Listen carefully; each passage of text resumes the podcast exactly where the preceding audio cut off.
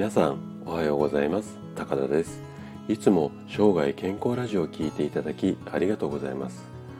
冬になるとこんな話を聞くことが多くなるんですよね。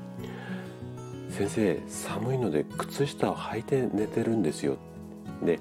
あの特に冷え性の女性の方に多いこういうこう、まあ、意見というかうーん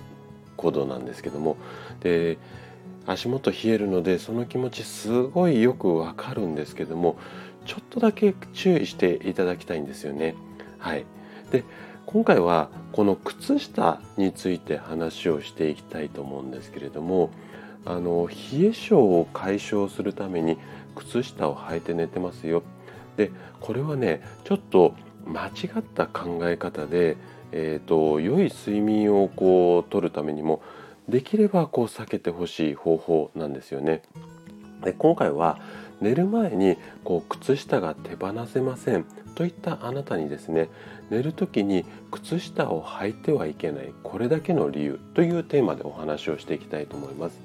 であの前半ではね靴下を履くことで眠気から遠ざかってしまいますよっていう話をしたいのとで後半はもしそれでもどうしてもこう足元冷えるの嫌だよっていう場合はレッグウォーマーなんかをこううまく使っていただくといいですよ。こんなことをちょっとお伝えしようかなというふうに思っています。でできるだけ専門用語を使わずに今日も分かりやすく話をしていくつもりなんですがもし疑問質問などありましたらお気軽にコメントいただければというふうに思います。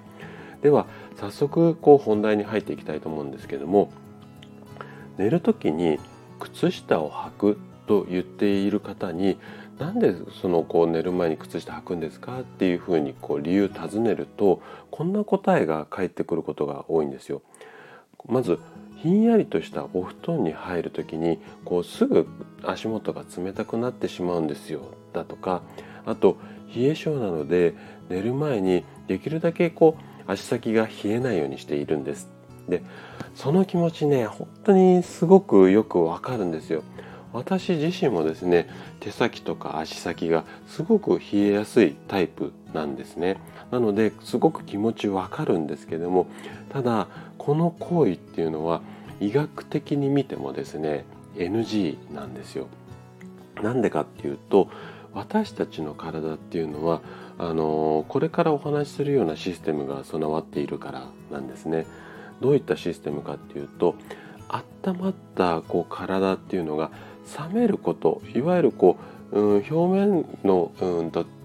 体の芯ではなくて表面の温度が下がることで眠気が起こるこんなシステムになっているんですね。でおそらくこう寝る前っていうのは夜お風呂に入って温まってでそれからお休みになる。こんなこう生活リズムが一般的だと思うんですけどもお風呂でこう体の芯まで温まっていったものがこう冷めていく過程。ここでだんだんだんだん眠くなる。こんな形がこう体にとっては自然な流れなんですよね。なので足の裏からこう熱が逃げていくことによって体の表面の温度がずっとこう下がっていってだんだんだんだん眠くなってコテって寝ちゃうこれがこう質がいい眠りに行くまあゴールデンタイムっていうかごいい流れなんですよね。なのでこれをこううんと寝る前に靴下を履くことでこれがこう流れがうんうまくいかなくなってしまうんですよね。はい、なんとなくイメージ湧きますかね。でこれ以外に靴下を履いてしまうことで次のようなデメリットもあるんですよ。でまず靴下のゴムでこう足が圧迫されて血行がこう悪くなってしまうんですね。それによってむくみなんかの原因になったりします。でここまでお話を聞いてみてもそれでもねちょっと足先をこう冷やしたくないよっていう方もいらっしゃるかもしれないのでそんなあなたにおすすめな方法っていうのを後半お話ししていきたいと思います。じゃあ後半のお話に入っていきたいと思うんですけどもでどうしてもね足元を冷やしたくないあなたにおすすめなのがズバリこうレッグウォーマーなんですよ。レッグウォーマーのメリットっていうのは、えーと、こんなことが考えられるんですけどもまず足の裏これの発汗、まあ、足の裏が汗かくことこれを防ぐ防ぐことができますね。で足首だとかふくらはぎを温めることによって血行促進血の流れを良くするっていうことと,、うん、と血の流れが良くなることで足先がこう温まりやすい、まあ、こんなメリットがあるんですよ。で冷たいベッドに入るっていうのが嫌だよっていう方にはこんな方法もおすすめさせていただいています。で寝る1時間ぐらい前を目安にするといいかなというふうに思うんですけども例えば電気毛布とかあと湯たんぽなんかを使ってお布団の中を温めておくそうするとこうお布団の中に入った時ひんやりしないですよね。であとはもう寝る前に温めといて寝る時はこれを使わないっていうふうにするとずっとこううん温度が下がって熱がこうなうんと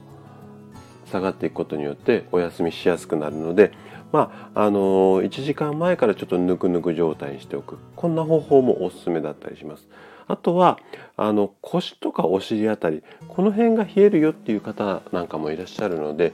ちょっとこうピンポイントで冷たくないこうあったかめの毛布っていうんですかね。よく最近冬場とかだとこうモフモフモフっていうんですかね。こうあったかめの毛布なんかも売っているのでそれをこうピンポイントで腰やお尻のあたりに敷いてお休みになる、まあ、こんなこともおすすめだったりします。ということで今回は寝る前の靴下についてお話をさせていただきました。